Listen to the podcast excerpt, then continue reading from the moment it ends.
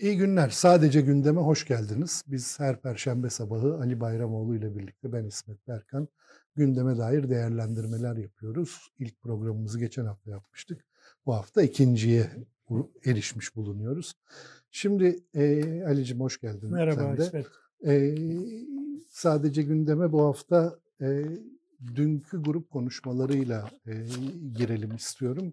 E, benim en önemsediğim konuşmada Meral Akşener'in konuşması oldu. Bir süredir biliyorsun Meral Akşener, İyi Parti Genel Başkanı Meral Akşener e, bir süre uzunca bir süredir bir eleştiri bombardımanı altında o eleştirilerin temelinde de e, işte ittifakının HDP ile kurduğu açık ya da gizli işbirliği e, yatıyor. Son olarak işte geçen hafta e, Bitlis'te mi Bingöl'de mi bir esnafla sohbeti sırasında e, esnaf burası Kürdistan deyince e, Meral Hanım biraz ortalığı yatıştıran bir şekilde e, konuştu. Fakat hemen arkasından polisler geldiler o esnafı gözaltına aldılar filan birazcık ortalık karıştı ama e, Kürdis burası Kürdistan dendi yüzüne karşı ve gereken cevabı vermedi diye bu sefer eleştirildi. Dün Meral Akşener e, bütün bu eleştirilerden etkilenmiş olmalı ki e, HDP'yi ben PKK ile bir tutuyorum hı hı. diye çok ağır kabul edilmesi gereken bir şey söyledi ki geçmişte HDP'nin meşru bir parti olduğunu e, söylemiş bir siyasetçi olarak dün bir gayrimeşrudur demedi ama PKK evet. ile benim için birdir dedi. E, önce bu cümleyi biraz konuşalım. Bu cümlenin e, hem kendisine hem de bu cümlenin söylenmek zorunda kal bırakan, bu cümleyi söylemek zorunda bırakan ortamı birazcık konuşalım. Arkadan da aslında e, CHP Genel Başkanı da ilginç bir çıkış yaptı öğleden sonra.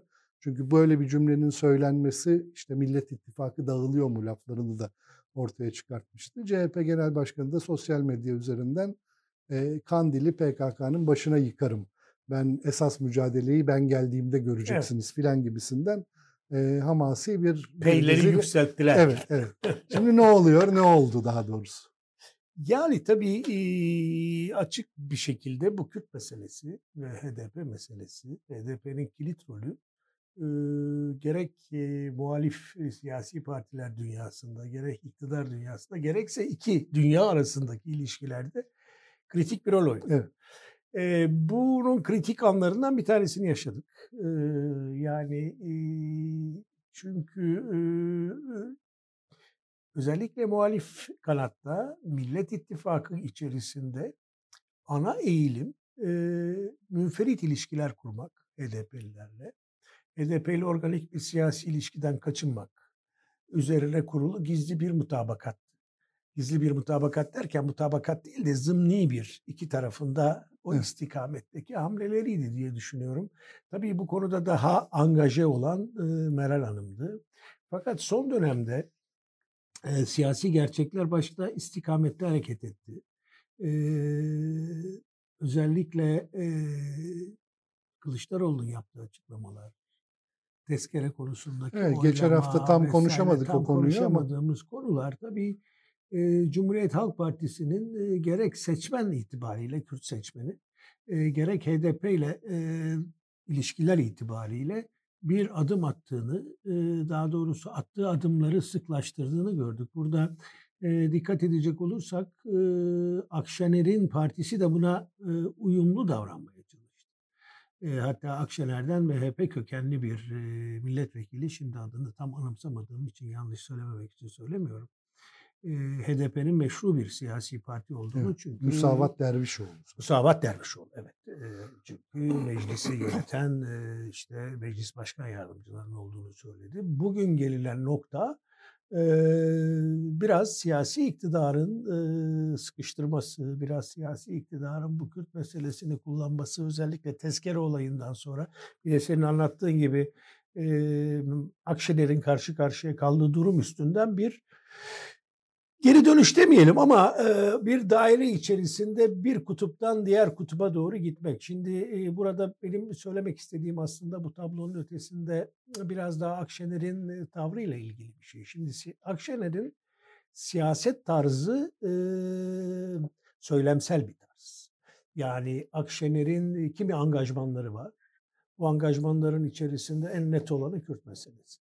Kürt meselesinin bir sorun olduğunu koridorlarda söylüyor, toplum önünde söylemiyor. HDP ile ilişkiler konusunda çok net. Ama şunu da biliyor, böyle bir mesele var. Bu meseleye el atmak gerekecek. Bunu seçimler sonrasına ertelemek gibi bir arzusu var. Ana e, siyaseti o. Fakat sorun ve olay geliyor. Seçimler öncesi çeşitli biçimlerde karşısına çıkıyor ve o da karşısına çıkış biçimine göre e, pozisyonlar alıyor. Pozisyon. E, dolayısıyla bunlar çelişkili görünen pozisyonlar olabilir. Akşener açısından aslında değil. Çünkü Akşener'in e, Kürt meselesinde bir arayış içerisinde olduğunu birazcık temas edenler biliyor. Bu ne demek? Arayış içerisinde olduğu tamam HDP, PKK bir yana ama orada Kürtler var ve onların kuvvetli bir oy miktarı var. Onların hassasiyeti var. Onlarla bir köprü, bir bağ kurmanın yollarını bulmak.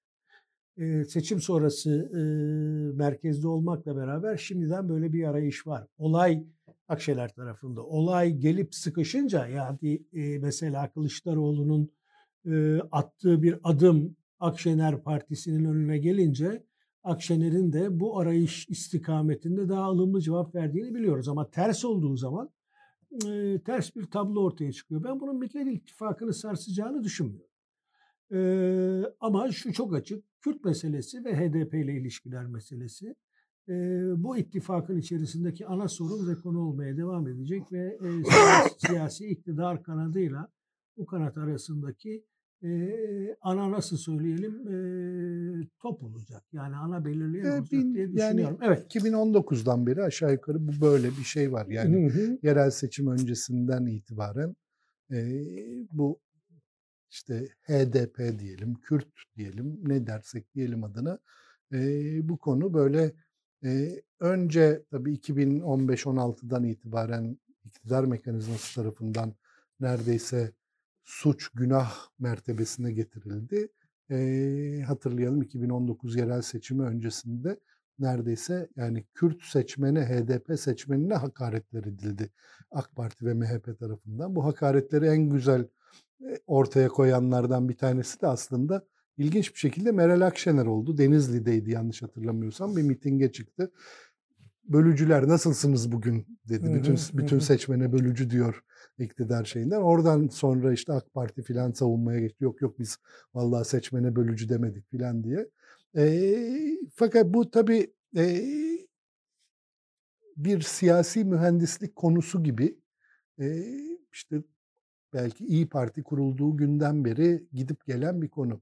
Birazcık daha uzun erimli bakmak yanlısıyım ben bu konuya. Çünkü İyi Parti'nin büyük bir problemi bu. İyi Parti kimliği henüz tam oturmamış bir parti. Bir yandan şunu biliyoruz hepimiz. E, MHP'de yaşanan bölünme sonucunda MHP'li ana gövdesini MHP'den kopanların oluşturduğu bir siyasi partiden söz ediyoruz burada birincisi. E, tabii ki bu gövdeye başka eklemlenen e, unsurlar da oldu ama ana gövdenin ve hala daha parti yönetimindeki ana e, yapının eski MHP'liler olduğunu, Meral Akşener dahil olmak üzere bunu unutmamak lazım. Fakat tabii MHP'nin tekrarı bir parti olma iddiasında değil İyi Parti. Daha büyük bir iddiası var.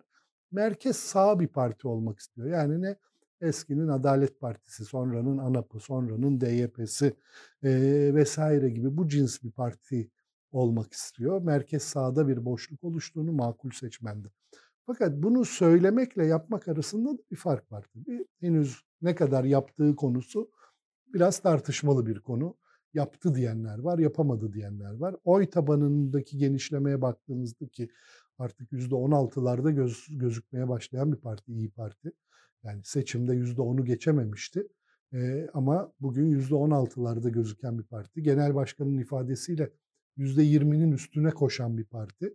Ee, bu parti %20'nin üstüne %16'ya geliyorsanız eğer zaten MHP'den uzaklaşmışsınız. MHP'nin ötesine geçmişsiniz demektir. Eski MHP'den söz ediyorum. İçinizde merkez sağ unsurlar var demektir diyor. Fakat tabii merkez sağ olmak demek, şimdi MHP hepimiz biliyoruz ki bir hayli katı bir ideoloji partisi aslında. Öyle gibi gözükmese bile öyle bir parti. Neredeyse Bolşevik partisi gibi. Yani komünist değiller elbette ama e, katı disipline dayalı, katı ideolojik kontrola dayalı bir parti MHP. E, Merkez Partisi olacaksanız katı bir ideoloji partisi olmamalısınız. Elbette savunduğunuz fikirler bir davanız olmalı ama daha geniş ve daha esnek olabilmelisiniz. Ve bu esnekliğin içine Kürtler de dahil. Hangi Kürtler bilmiyorum ama Kürt, Kürt seçmenler de dahil.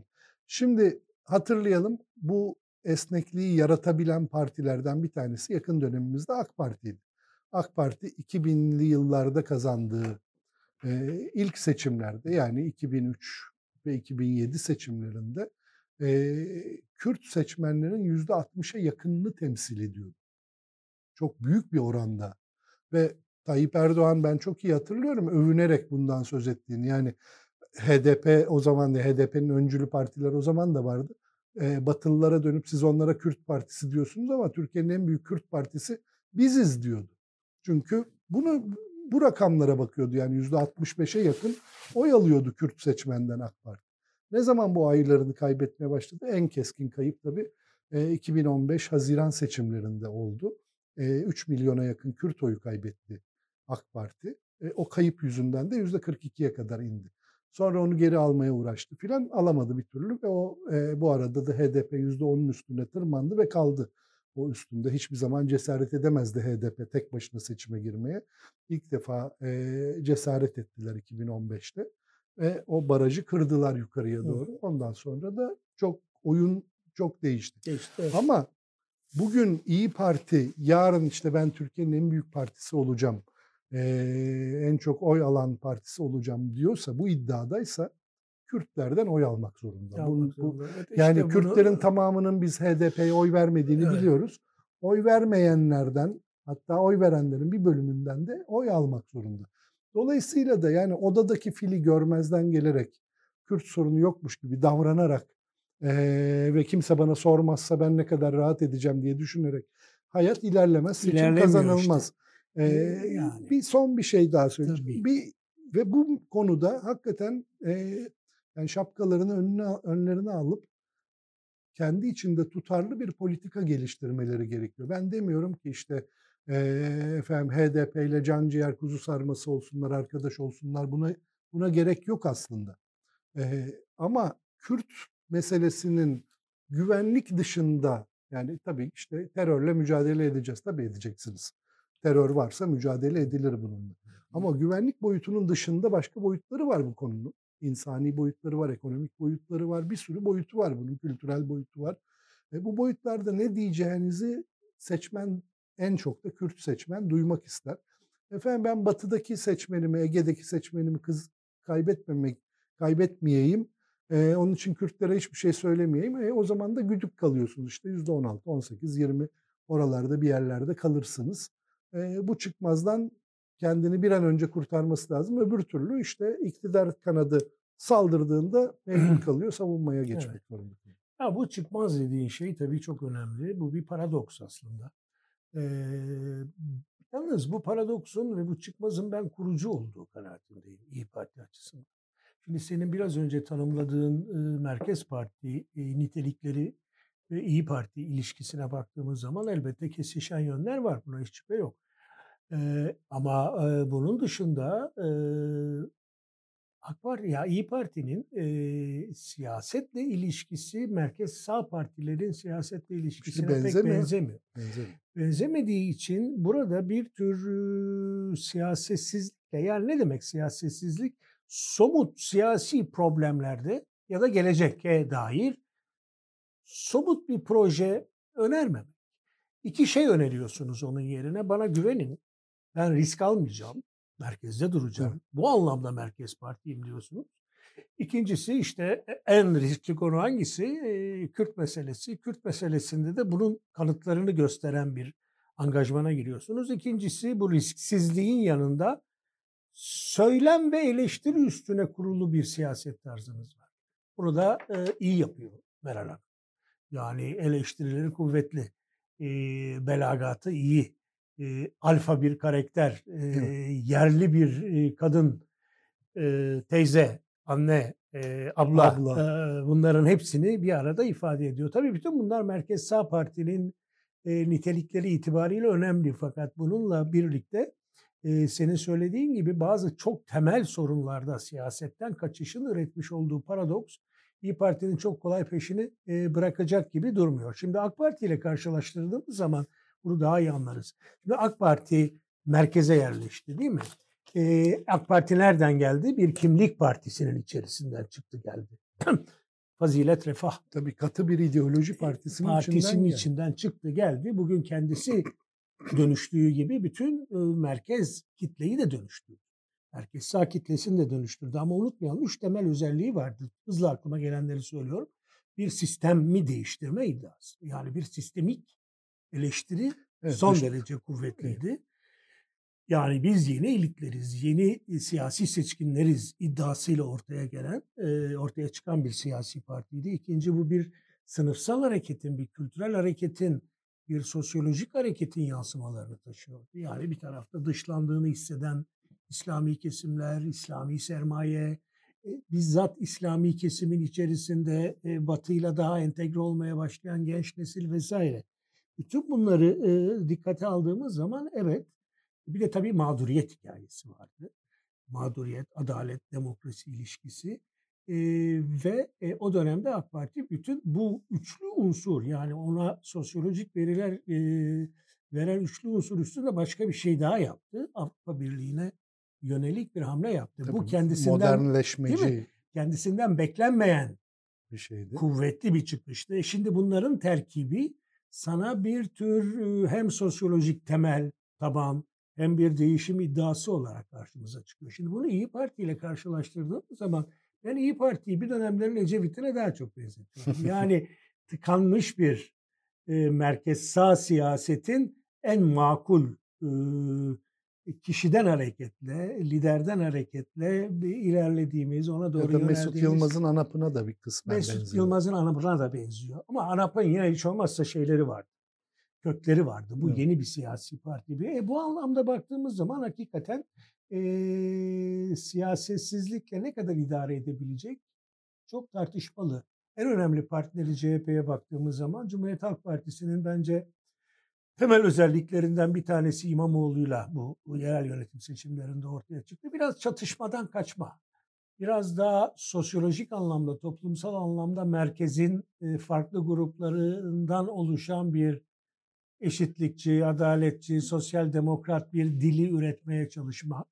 E tabii bu kaçınılmaz olarak Kürtlere uzanmayı da gerektiriyor ve dikkat edecek olursak bölgede yani Kürtlerin yoğun olarak yaşadığı bölgede Bitlis'in Kürdistan olarak tabir edip hapse şu anda tutuklu değil mi?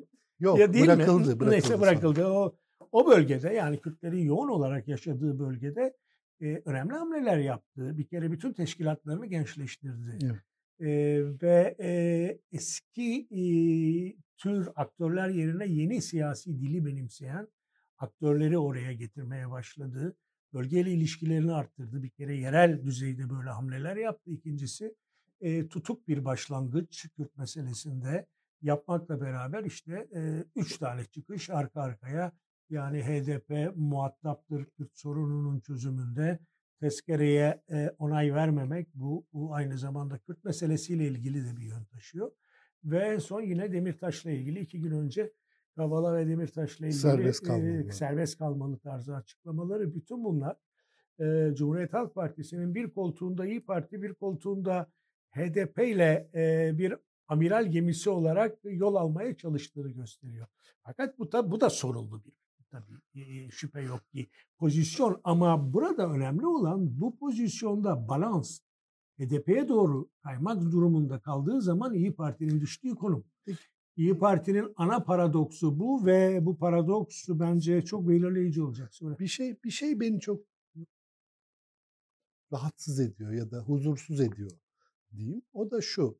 Şimdi e, Türkiye'de muhalefeti bir araya getiren muhalif olma kavramını yani partilerin isimlerinden bağımsız olarak çok daha geniş bir şey olarak kullanmak istiyorum bunu. Muhalif olma kavramını bir araya getiren çimentolar var. Bu çimentolardan belki en kuvvetlisi tabii Tayyip Erdoğan ismi. Yani biz Erdoğan'a karşıyız. Şimdi lafı e, yok bence 2013'ten beri geziden Şimdi derken beri, evet evet yani e, çok en kapsayıcı çimento. Artan oranda ha, bu. En çok yapıştıran şey bu belki. Onun dışında başka işte bir kısmı için laiklik var, bir kısmı için e, adalet var, bir kısmı için yolsuzluk var, şu var, bu var, bir sürü şey var tabii. Şimdi e, burada Kürtlerin pozisyonu da, Kürt seçmenleri diyelim, Kürt seçmenlerin pozisyonu da çok araçsallaştırılıyor. Yani orada bir paket halinde duruyor diye düşünüyor Türk siyaseti, Kürt seçmenleri. İşte İstanbul'un Bağcılarında, Esenler'inde, şurasında, burasında, İzmir'in şu mahallesinde, Mersin'in bu mahallesinde filan diye.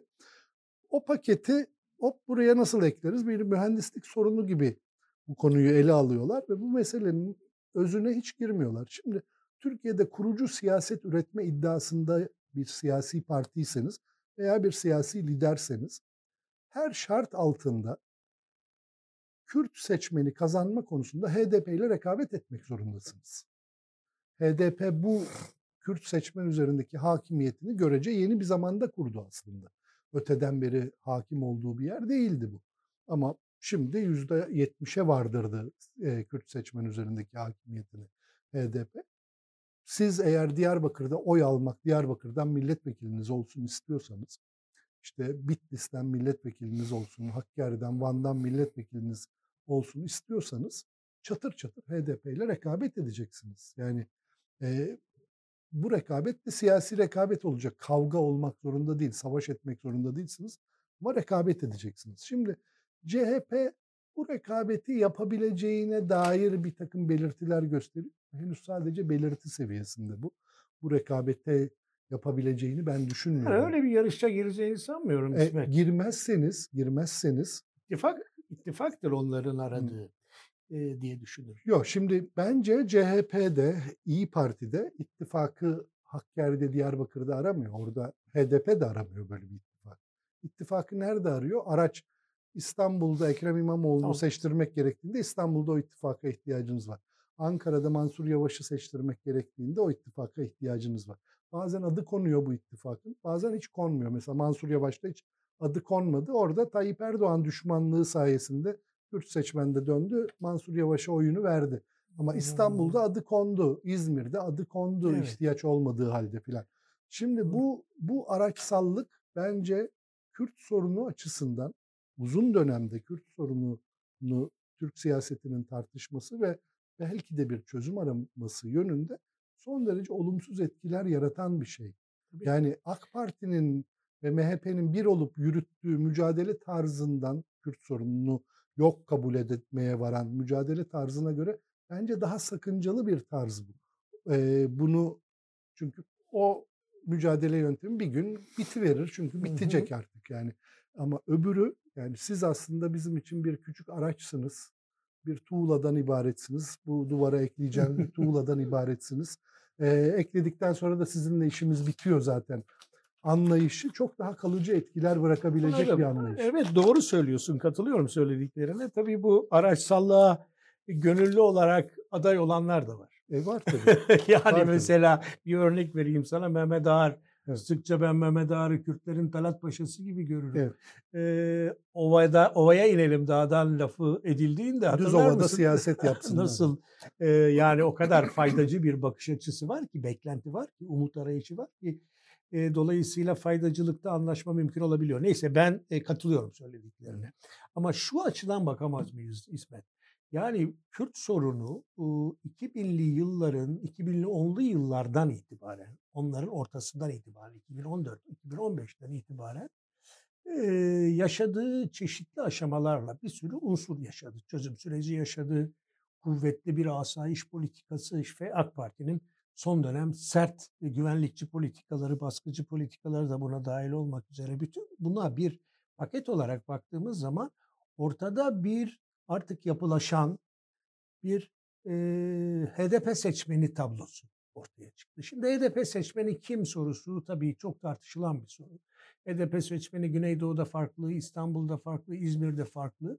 Onun içerisinde Kürt olmayan oylar da var vesaire ama ne olursa olsun Türk siyasal sisteminin yelpazesine baktığımız zaman HDP'nin Kürt meselesi merkezli bir e, sistemik eleştiriyi ya da yeniden yapılanmayı temsil eden e, seçmenlerden oluştuğu açık. E, o zaman şöyle bir soru sormak lazım. E, Kürt meselesi anahtar mı kilit mi? Yani bu mesele e, bu noktaya geldikten sonra açabilir birçok kapıyı. Yani Kürt meselesini sadece seçmen babında değil birçok diğer unsuruyla ele aldığınız zaman farklı bir dile gidebilirsiniz. Aynı zamanda Kürt meselesi gerek muhalefetin ilişkileri gerek Türkiye'deki siyasal sistem açısından demokrasiye doğru ilerlenecekse en azından çok kuvvetli bir kilit olabilir. E, bu açıdan baktığımız zaman bugün Kürt meselesinin sadece senin altını çizdiğin yönü yok. O yön çok kuvvetli. Nedir o? Seçmen. Yani e, ya onun seçmenini o ya onun seçmenini almak ya da e, onun o seçmeniyle bizim... birlikte hareket etmek e, vesaire. Yani ittifak veya rekabet çok dediğin gibi bölgeden bölgeye değişen bir şey ama burada iklim önemli. Yani şöyle düşünelim. HDP bugün İyi Parti ve e, CHP ile birlikte ve sonra açıkladığı tutum belgesini dikkate alalım. İlk defa Öcalan'dan bahsedilmiyor. Kendisini evet. siyasetin merkezi ilan ediyor. Böyle bir üçlünün davranışı nasıl bir muhalefet ekosu yapardı, nasıl bir iklim oluştururdu diye sorduğumuz zaman bilmiyoruz tabii yanıtını ama e, çok da önemli bir e, etki yapacağını sanıyorum. Pozitif ya da negatif çok önemli değil ama Kürt meselesi bu anlamda çok belirleyici ve bir tek ittifaklar üzerinden değil. Kürt meselesinin nasıl çözüleceği, Orta Doğu politikasının ne olacağı, Rojava'daki hikayelerin nasıl ilerleyeceği değil mi? E, Afrin meselesi, Cerablus meselesi bir paket olarak karşımıza çıkıyor ve ben şunu söylemek istiyorum öz olarak. Gerek iktidar açısından, gerek muhalefet açısından, gerek tek tek siyasi partiler açısından mesele sadece bir seçmen devşirme meselesi değildir. Bu çok önemli tabii. O yüzde on, on ikilik seçmen senin içinde olmazsa Tayyip Erdoğan'ı yenemez. O seçmen bir tür seninle ilişki içerisinde ve senin yönünde oy kullanmalı. Bu olursa ancak bir iddiayla bunun karşısına çıkabilirsin. Fakat bunun olabilmesi için de muhalif partilerin Kürt sorunu konusunda daha farklı bir tutum almaları gerekiyor. Daha farklı bir bakış üretmeleri gerekiyor. Çünkü sosyoloji, uluslararası politika artık bunu gerektirir halde. Yani dün olduğu gibi bu meseleyi savuşturarak, bu meseleyi seçim sonrasına iterek, e, İyi Parti'nin yaptığı gibi bir oraya bir buraya giderek e, savuşturmak mümkün değil. Dolayısıyla ben bu kilidin belirleyici rol oynayacağını önümüzdeki günlerde düşünüyorum. Ne yapacaktır Akşener? Bilmiyorum ama en düzgün yol şu anda e, her şeye rağmen CHP'nin yolu. Şimdi ta bin, yani Kürt sorunu tabii tarihleri tarihi çok eski. Bunca isyana sebep olmuş filan. Ee, yani bazı güvenlik yetkilileri bir dönem çok açık açık konuşurlardı. İşte PKK isyanını 12. isyan olarak adlandırırlardı. PKK'nın e, kalkışmasını. Şimdi tabii bu kadar tarihi eski bir şey e, ne oluyor diye merak ettiğimde ben çok kaba bir özet yapacağım. Türkiye Cumhuriyeti Devleti bir problemi olduğunu biliyor. E, öte başından beri Osmanlı da biliyor bu problemi. Türkiye Cumhuriyeti Devleti de kurulduğu günden beri biliyor bu problemi. Bu problemi halının altına süpürüyor sürekli. Mümkün olduğu kadar gözden uzak tutmaya, görünmez kılmaya çalışıyor. Arada bir halının altında biriken şey çok fazla olunca oradan böyle bir, bir patlama oluyor. Sonra yeniden süpürmeye kalkıyorsunuz filan. Türkiye Cumhuriyeti Devleti'nin Kürt sorununu çözme konusunda sorunun ne olduğu konusunda bile çok fazla bir fikri yok. Çözme konusunda da hiçbir iradesi yok. Bugüne kadar olmamış. Farklı farklı siyasi anlayışlar yönetmiş devleti evet. e, son 98 yılda. E, hepsini birleştiren bir ortak çizgi var neredeyse. O da bu çözüm iradesinin olmaması. Şimdi Dolayısıyla yarın sabah da bu sorunun çözülmesini beklemiyoruz. Ya da işte 2023'teki seçimlerde den böyle bir çözüm iradesinin evet. çıkmasını beklemiyoruz. Kürtler hiç beklemiyorlar böyle bir şeyi zaten. Fakat bu problemle sen de çok uğraştın zamanında. Ee, Hala. Yani hay hay yani bu problemin çok canlı olduğu bir dönem işte çözüm süreci diye bir şey yaşadık. Benim çözüm sürecine başından beri eleştirim oydu. Bugün de niye çözüm süreci çöktü sorusuna verdiğim bir tane cevap var. O cevap da odur. E, çünkü tarafların bir end game İngilizce tabiriyle yani oyunun sonunda ne olacak? Bu konuda hiçbir tarifi yoktu. PKK'nın da bıra- muğlak bıraktığı bir şeydi bu ya da Abdullah Öcalan'ın da. Devletin de muğlak bıraktığı Bunun için yapmadı. adı süreçti. Şimdi Bu konuda nereye varacağımızı bilmiyorsak ya da tekliflerin ne olduğunu bilmiyorsak neyi müzakere ediyoruz biz? İsmet öyle bir konuya giriyorsun ki beni tahrik eden ve Yo, yo, cevap yo. vermemi Şimdi gerektiren. tekrar güncele geri Öyle döneceğim burada. düşünmüyorum ben. Şimdi bu böyle bir end game e, ya da işte neyse nihai tasarım e, hakkında bir fikir olmayınca ortaya ortada ki işte en kuvvetli girişimlerden biriydi çözüm süreci dediğimiz şey. E, orada bile olmayınca bugün de sanki İyi Parti'den böyle bir şeyi beklemek biraz haksızlık oluyor. Yani sen neyse projen çık onunla ortaya işte Kürt sorununa çözüm ara. E, en fazla arayabileceği ne olabilir e, Kürt sorununa İyi Parti cinsi bir partinin diye düşünüyorum. Evet. E, en fazla söyleyebileceği şey e, ya işte vatandaş Kürdistan diyebilsin kardeşim Ve ne olacak işte, dedi. ama o da dedi o diye bile yok. sonu- onu bile diyemedi. Evet, Şimdi biliyorum. fakat işte AK Parti'ye MHP'ye soracak olursanız yani yüksek sesle söylüyorlar. Böyle bir sorun yok biz bunu çözdük diyorlar. Ne yaparak çözdünüz? İşte Kürtçe dilini serbest bıraktık. Hmm. Ee, efendime söyleyeyim işte baskılı bazı baskıları bazı kültürel şeyleri yaptık. Ee, bir de terörle de mücadele ediyoruz. Çünkü adam elinde silahla gelen bir adama gül, Evet. gül uzatamazsınız diyor. O- bu da kuvvetli bir argüman açıkçası. Şimdi burada hep yani odada bir fil daha var. Kürt sorununun yanı sıra bir fil daha var. O filin adı da PKK. Şimdi bu, bu eli kanlı bir örgütten söz ediyoruz neticede. Kendine nasıl meşru kıldığının ötesinde bir şey olarak görüyorum bunu. Bu, bu örgütü nereye, rafın neresine yerleştireceğiniz ve üstüne hangi etiketi koyacağınızı bilmeden Kürt sorununu konuşamazsınız. Onun ötesinde sadece sembolik şeyler konuşursunuz. Evet. Kürt seçmenler de sizin konuşmalarınızı dinleyip bıyıklarının altından gülerler. Erkek olanları bıyıklarının altından gülerler. Kadın olanları arkalarını dönüp kıs kıs gülerler. Çünkü kimin ne demek istediğini herkes biliyor olur. Özellikle Kürt Peki seçmen İsmet şunlara bir, ben de bir fikrimi beyan edeyim. Lütfen. Pek çok konuya aynı anda girdin. Şimdi sırayla söyleyeyim. Yani e, şöyle e, ben e, Kürt sorununun e, yaşadığı evrimde, gelişmede kritik bir eşiği Türkiye'nin geçtiğini düşünüyorum. Bu, bu Kürt sorunun doğrudan kendisiyle ilgili değil. Kürt sorununun yansımalarından bir tanesiyle ilgili. Nedir diye soracak olursan bu sorun siyasi alandan, siyasi aktörler alanından, siyasi partiler alanından önemli ölçüde ki orada olmaya devam ediyor, durmaya devam ediyor. Önemli ölçüde topluma da Evet. yansıdı.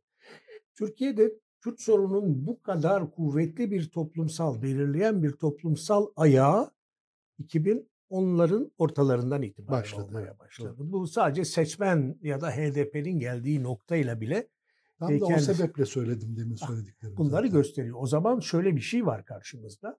Siyasi irade var ya da yok.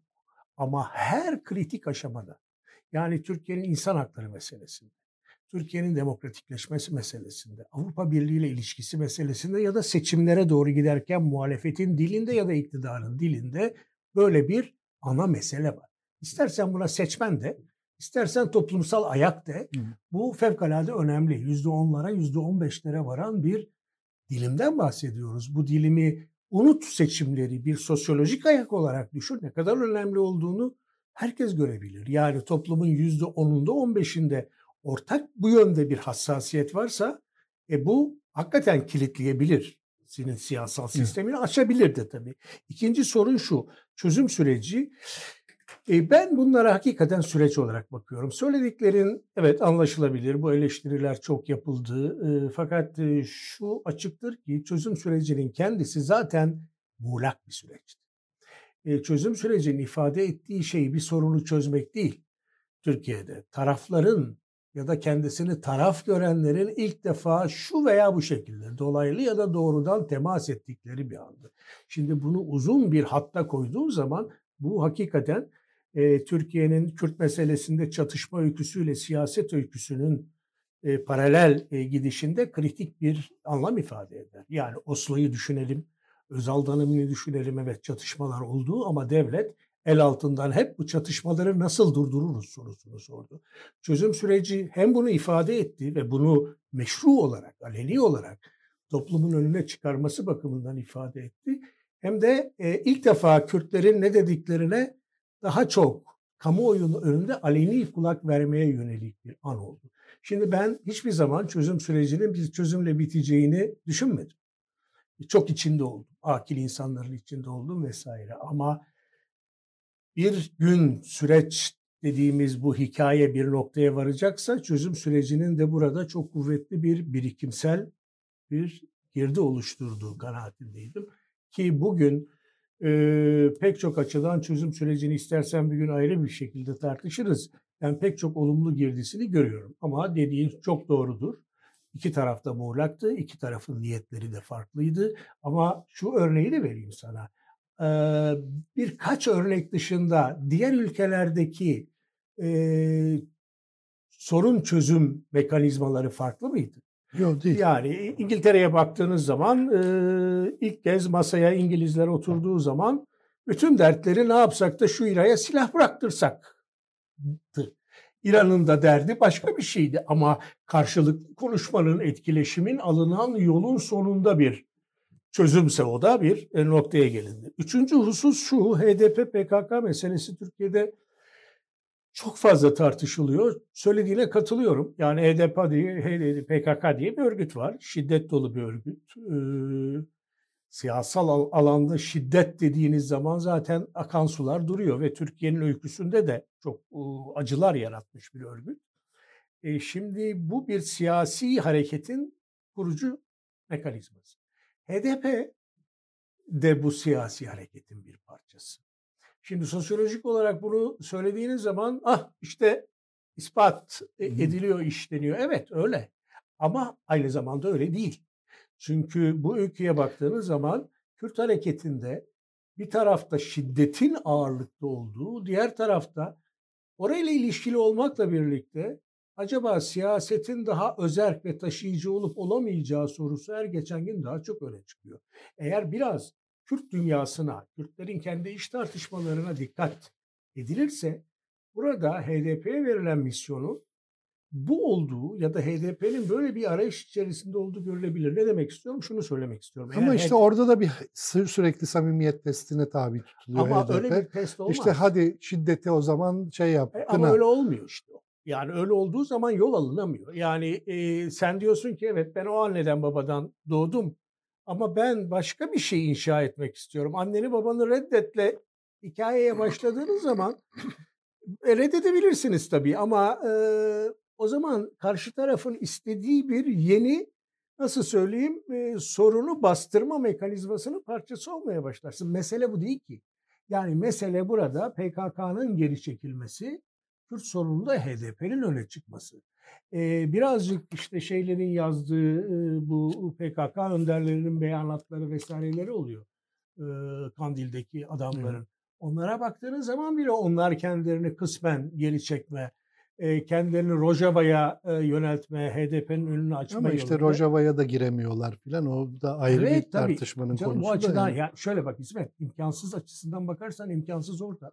yani imkansız PKK HDP ilişkisi evet. kopmaz. Ama şunu söylüyorum ben. Yani Türkiye'de kuvvetli bir sosyolojik temsil var. Sistemi bloke eden büyük bir sorun var. Ve burada HDP denilen bir siyasi parti ya ben PKK'yı değil ben taşıyayım ve ben bunu siyaset üstünden yapayım ve ben siyasi sistemin parçası olayım istikametinde bir eğilim geliştirmeye çalışıyor. HDP'nin hepsi bu değil. HDP'nin içinde bunu savunanlar var, savunmayanlar evet. var. Ve Ki Cumhuriyet, geçenlerde böyle bir imtihandan geçti, geçti HDP. Cumhuriyet Halk Partisi'nin de e, attığı son adımlar buna nispeten uygun. Sorun çözülür çözülmez, tartışılır tartışılmaz. Mesele o değil. Mesele şu.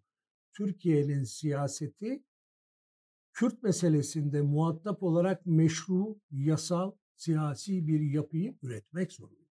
Bu sadece HDP'nin meselesi değil. HDP'nin PKK'ya küfretmesiyle olacak bir şey değil.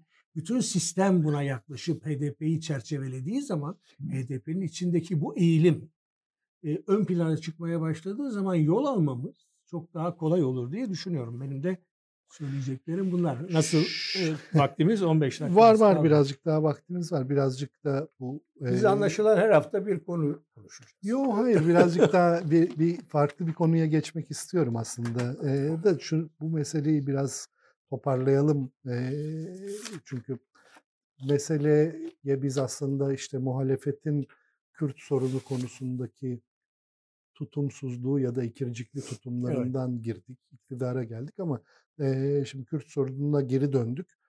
Oradan çıkıp yeniden muhalefete dönelim istiyorum. Şimdi ama bunlar arasında bağ var zaten. Var, mutlak var, var olduğu için konuşuyoruz zaten de biraz daha güncele dönelim istedim. Şimdi ben tabii burada biraz önce dikkat çektim yani bu bu meselenin ya da HDP seçmeninin araçsallaştırılması, araç gibi görülüyor olmasının yaratacağı bir tepki olabilir muhalefet muhalefet açısından.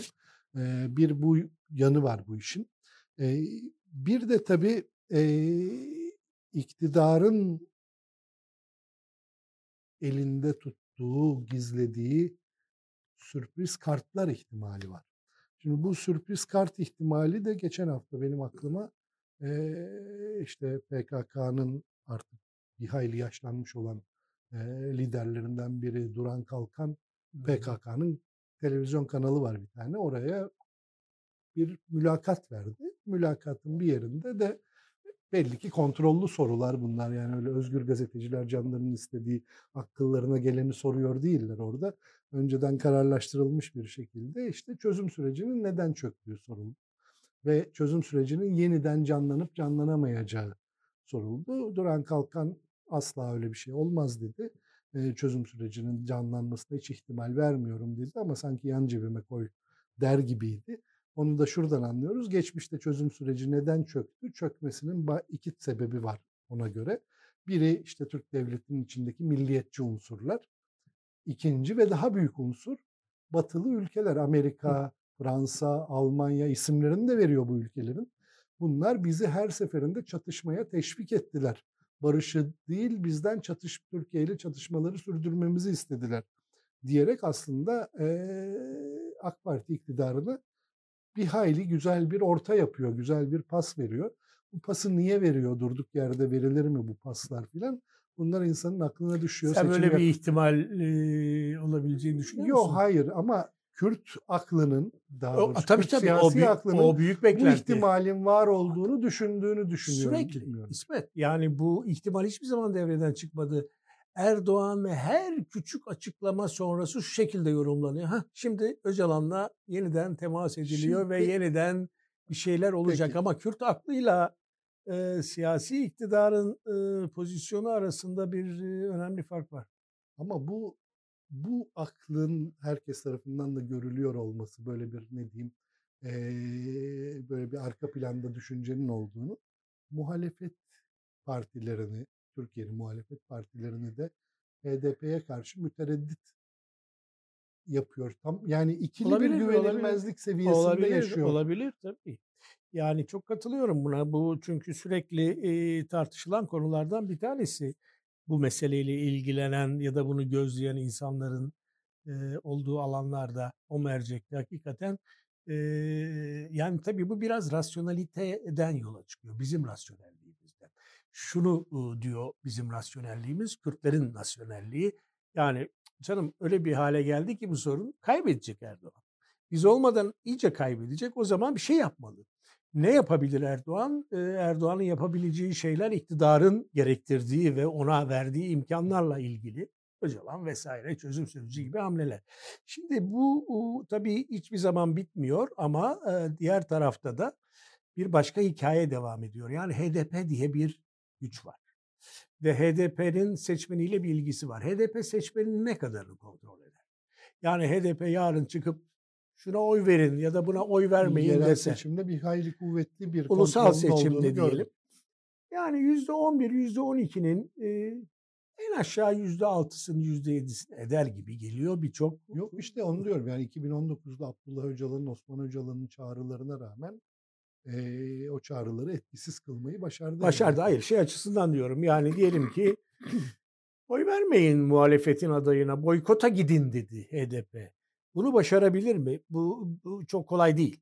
Çünkü orada seçmenin bireysel akıl yürütmesi de olacak. Bir bağımlılıkla bu iş yürümez ama mevcut öfkeler, kızgınlıklar, beklentiler en aşağısından yüzde 4, 5, 6 civarında bir seçmeni HDP'nin etkileyebileceğini bize söylüyor. O zaman sorunumuz şu, daha tekrar senin söylediğin alana dönelim. Seçimler yapılacak. Seçimlerin en kritiği Cumhurbaşkanlığı seçimi. Kim başkan olacak? Ee, burada e, HDP seçmeninin nerede duracağı önemli. HDP seçmenini çantada keklik gören bir İyi Parti var. Zaman zaman bundan şüphe duyup adımlar atmaya çalışan Kılıçdaroğlu var. Ama bununla birlikte e, burada kocaman bir sorun varlığını sürdürmeye devam ediyor. E, şunu anlıyoruz. HDP parlamento seçimlerine bağımsız gidecek. Yani kendi başına girecek eğer kapatılmazsa bir takım sürprizler olmazsa ve barajı geçebileceklerine inanıyorlar. Bence Cumhurbaşkanlığı seçiminde de aday çıkartacaklar. Şimdi orada bir tartışma var. Yani ben biraz HDP tarafıyla e, görüştüğüm zaman şunu görüyorum. Şunu istiyorlar. Yani ortak aday olsun. Biz ortak adayın kim olduğundan çok ortak adayın e, belirlenmesindeki ilkeler konusunda CHP ile temasta olalım. Yani dolaylı olarak bir ortak adayın belirlenmesine katkıda bulunalım. Ama o arada aday çıkarır, bu tavşan adaydır, değildir, bu başka mesele. Yani iş ikinci tura kalacak olursa e, burada Cumhuriyet Halk Partisi'nin de HDP'nin de şu, şu andaki yönetiminin en azından Sancar'ın eğilimlerinin bu istikamette olduğunu görüyoruz. Yani mesele orada sistemin parçası olmak, sistemin içine girmek, HDP'yi yeniden valorize etmek sistemin içerisinde. Bu dolayısıyla iki boyutu birbirine birleştiriyor diye düşünüyorum İsmet. Yani bir Kürt meselesini hangi araçla Türk siyasal sistemi önümüzdeki yıllarda ele alacak sorusu önemli bir soru. Çatışacak mı yoksa konuşacak mı? Konuşacaksa kiminle konuşacak? HDP buna aday olmaya çalışıyor. Olabilecek mi? Sistem buna müsaade edecek mi? İkincisi de tabii bunun en önemli araçlarından bir tanesi seçim. Eğer seçimlerde ortak adayın desteklenmesi, dolaylı ve dışarıdan desteklenmesi, İyi Parti ile CHP'nin seçtiği bir ortak adaya HDP ben de bu ortak adayı destekliyorum dediği andan itibaren başka bir eşiğe doğru geçilmiş olur diye düşünüyorum. Dolayısıyla kritik yer orası. Buradan Cumhurbaşkanlığı seçimine geçelim istiyorum. Kısacık bir süre onu evet. konuşalım bir 10 dakika kadar. Şimdi ben benim hep gözlediğim bir şey var. Tek başına ben gözlemiyorum. Bir sürü insanın gördüğü bir şey bu zaten. Ee, Türkiye'de HDP'nin de dahil olduğu en geniş anlamda muhalefet cephesinin bir paradoksu ve çelişkisi var. Ee, o da şu, bir yandan diyorlar ki biz başkanlık sistemini istemiyoruz. Hı hı. Parlamenter sisteme dönmek istiyoruz. Tamam. E, fakat bir yandan da bir başkanlık seçimine aday göstereceksiniz. Hı hı. Göstereceğiniz aday e, Türkiye'yi yönetmek üzere 5 yıllık bir program yazacak, ilan edecek, söyleyecek. Ve üstelik göstereceğiniz aday herhangi bir partiden, bütün o muhalefeti oluşturan partilerden herhangi birinden en az iki kat daha çok oy alacak. Yani bu şu anda gözüken bu partilerin en irisi CHP yüzde 23-25. 25 kabul etsek yüzde 50 alacak çıkacak olan aday. Yani CHP'nin iki katı e, oya hitap edecek e, filan. Şimdi bu bu çelişkiyi bir türlü aşamıyor muhalefet. Bu çelişkiyi bir türlü aşamadığı için de bu ikircikli durumu bir yandan 2017'den beri ki onları bir arada tutan bir çimento bu. Parlamenter sisteme döneceğiz. İşte başkanlık sisteminden vazgeçeceğiz. Referandumu da %48'e kadar çıktı bu anla. Şimdi %50'nin üstünde olduğunu düşünüyor. Kendilerini öyle hı, görüyorlar. Hı. Fakat bir yandan da bir cumhurbaşkanı yani karşı çıktığınız sistem içinde bir aday göstereceksiniz. Bu aday işte benim de tabirimde fasulyeden mi olacak yoksa gerçek bir aday mı olacak? Yani gerçekten ülkeyi yönetmeye mi talip olacak? Öyle mi o isteyecek? Belki bir kurucu siyaset de beraberinde getirerek. Yoksa ya ben geçiciyim, ben bu seçimi kazandığımda yönetimi bir koalisyonla yürüteceğim. İşte şu genel başkanlar benim cumhurbaşkanı yardımcılarım olacaklar. Hı hı. Ee, şu işleri şu yapacak, şu işleri şu yapacak, bu işleri bu yapacak filan gibi bir programla mı gelecek? Bu bu çok bunlar, önemli. Bunlar kritik tercihler. Tabii. Pek şakaya gelir tercihler de değil. Ve şu andaki istikamette ikincisi yönünde değil. Ee, yani hangisinin doğru olduğu konusunda da büyük bir tartışma var. Başka bir tartışma ee, ama ben gerçek bir aday olmasının daha doğru olacağını düşünenlerdenim ama e, ben siyasi parti değilim orada partiler var. Burada bir tuhaflık daha var tabii. Bir yandan tabii son derece net bir cumhurbaşkanı adayı var Recep Tayyip Erdoğan. Bir programı var. Zaten uygulaya geldiği bir şey. Geleceğe doğru da her gün bir şey ilan ediyor aslında. Yarın şunu yapacağız, sonra Siyaseti şuraya varacağız. Var, evet, Siyasette de var, ekonomisi de var, dış politikası da her şeyi var. Yani hmm. hakkında bilinmeyen hiçbir şey yok. Bu ona büyük bir avantaj sağlıyor elbette. Çünkü hazır bir şeyle bir paket Tayyip Erdoğan. Karşısına geçecek insan hem bir paket kuracak hem bu zor muhalefet ilişkilerini yürütecek filan. E, dolayısıyla çok şey çok kolay herkes şantada keklikmiş gibi düşünmeye çalışıyor bu durumu ama hiç öyle değil aslında hiç öyle durum. Değil, tabii canım. Onu, ee, bunu onu, birazcık konuşalım istiyorum. Yani tabii öyle bir anda bu kadar güzel bir konuyu açtık ki haftaya sarkacağı kesin. Ya biz bunu aylarca konuşacağız ya, nasıl olsa diye. Evet şimdi yani bir tabii bu çok önemli bir şey. Ee, diyelim ki her şey yolunda gitti ee, ve şeyi kazandı iki Yok. meclis yani hem meclisi hem başkanlığı muhalefet kazandı. Evet. Peki varsayalım. Peki nasıl bir meclis olacak bu? Mevcut kamuoyu araştırmalarına bakacak olursanız iki blok arasında yüzde, yani yüzde demeyeyim de 15, 20, 30 milletvekilinden fazla bir fark beklenmiyor. He, bu, yani he, esas farkı HDP katkısıyla yaratacak. Yani Millet İttifakı belki mecliste daha kalabalık olacak Cumhur İttifakı'ndan ama Cumhur İttifakı'na gerçekten fark yaratması için HDP milletvekillerinin evet, işbirliğine yani ihtiyacı buna rağmen e, yani işte Bekir Ağırdır'ın mesela e, tahminleri, kestirimleri ona baktığımız zaman e, e, iktidarla diğer taraf arasında belirleyici büyük bir milletvekili farkı beklenmiyor. E, hakikaten dengeler de buna işaret ediyor. Bunun Türkçesi şudur. Yani siz e, bir anayasa değişikliğine gidemezsiniz bir anayasa değişikliğini zorlamak çok mümkün değil. Bu eğer böyleyse o zaman kazandığınız seçimlerdeki iktidarı efektif olarak kullanmak zorundasınız. Peki nasıl kullanacaksınız? Şu andaki tabloya baktığımız zaman bu hiç gündemde değil. Gündemde olan şu, biz önce şu Tayyip Erdoğan'ı ve partisini iktidardan yollayalım, sonra bu işe bakarız. Tabii burada iki tür problem var. Bu sonra bu işe bakmaların öyküsünü Türkiye iyi bilir. Yani hepimiz biliriz. Hepimiz biliriz. Yani bu paylaşım, koalisyon, birlikte hareket etmenin sıkıntıları bu ülkede çok yüksektir. Onun için şimdi belki bir vesile var. Benim de kanaatim bu. Nedir o vesile? Böyle bir seçime gidiyoruz. Böyle bir sonuç çıkabilir. E, bir de bir başkanlık seçimi. Kişi yarışacak. O zaman neden şimdiden e, seçimlere doğru belki olabilir? Daha siyasete yönelik, daha projelere yönelik, daha ya da paylaşımın organik olmasına yönelik hamleler yapılmıyor. Sanki bu yapılmayacakmış gibi. İkincisi de şu İsmet tabii. Bu yedi sistem bizi gerçekten iki türlü popülist yarışa itiyor gibi geliyor bana. Yani bir tarafta Erdoğan var. Erdoğan'ın popülizan özellikleri belli. Yani kişisel bir iktidar, işte diğerlerini saymayayım şimdi zamanımız yok. E, şimdi muhalefet tarafına baktığımız zaman muhalefet sadece Erdoğan'ı yenmeye kilitleniyorsa ve mevcut siyasal sistemdeki yarış tipi kişileri yarıştırmaya doğru gidiyorsa bir üçüncüsü önce yenelim sonra bakalım dendiği andan itibaren bence o söz konusu olamaz yani. Göreceğiz. Onu derseniz yenemezsiniz zaten bence. Bence de. Bence de. Ama bu istikamette bir yarış o zaman bir kişi gelecek karşımıza. Mansur Yavaş. Ve e, Mansur Yavaş kimdir? Yani ben Ankaralı değilim. Ankara yerel yönetimlerini de çok izlemiyorum. E, Mansur Yavaş hakkında hiçbir fikre sahip değilim diyelim. Ben de değilim. E, ben Mansur Yavaş'a niye oy vereceğim? Tayyip Erdoğan eğer muhalif kanattaysam Tayyip Erdoğan seçilmesin diye.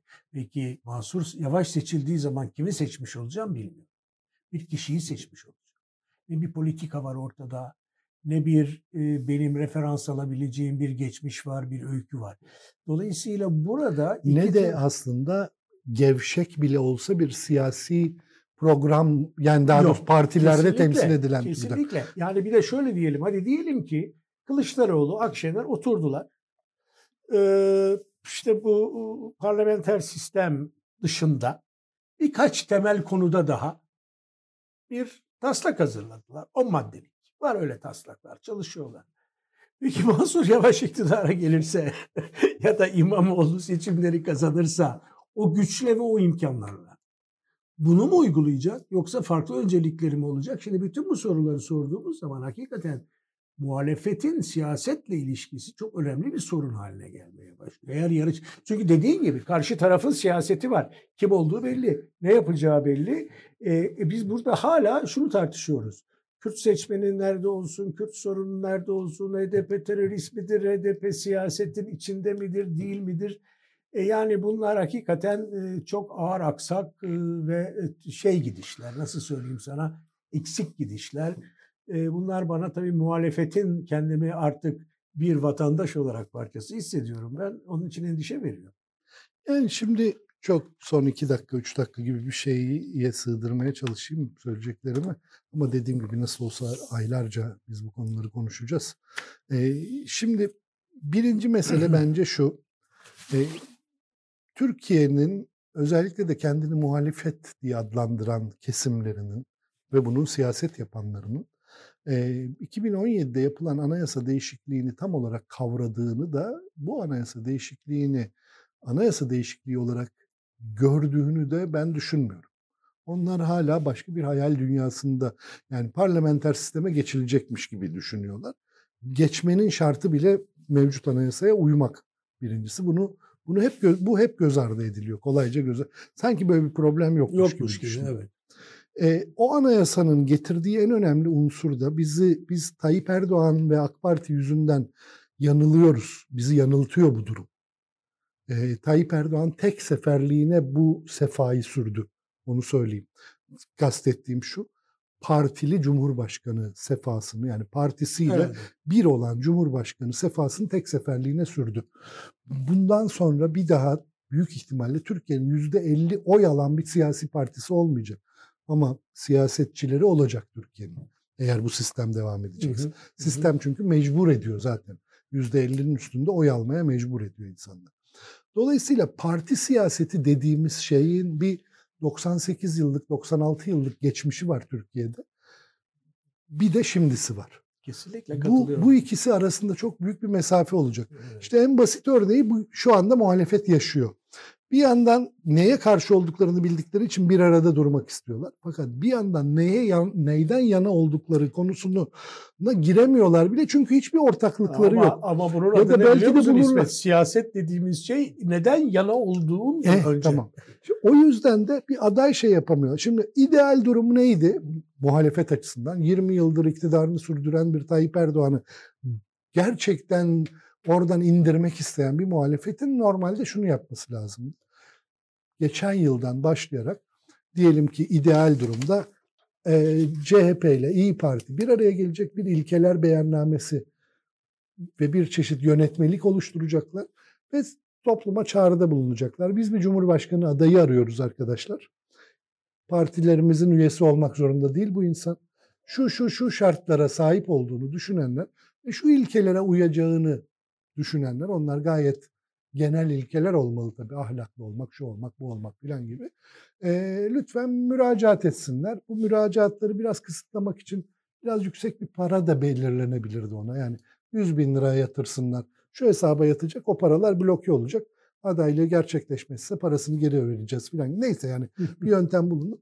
Ve çok Amerikan vari bir şekilde şehir şehir ön seçimlerle ben bu adayları yarıştırtırdım. İdeal durumu buydu.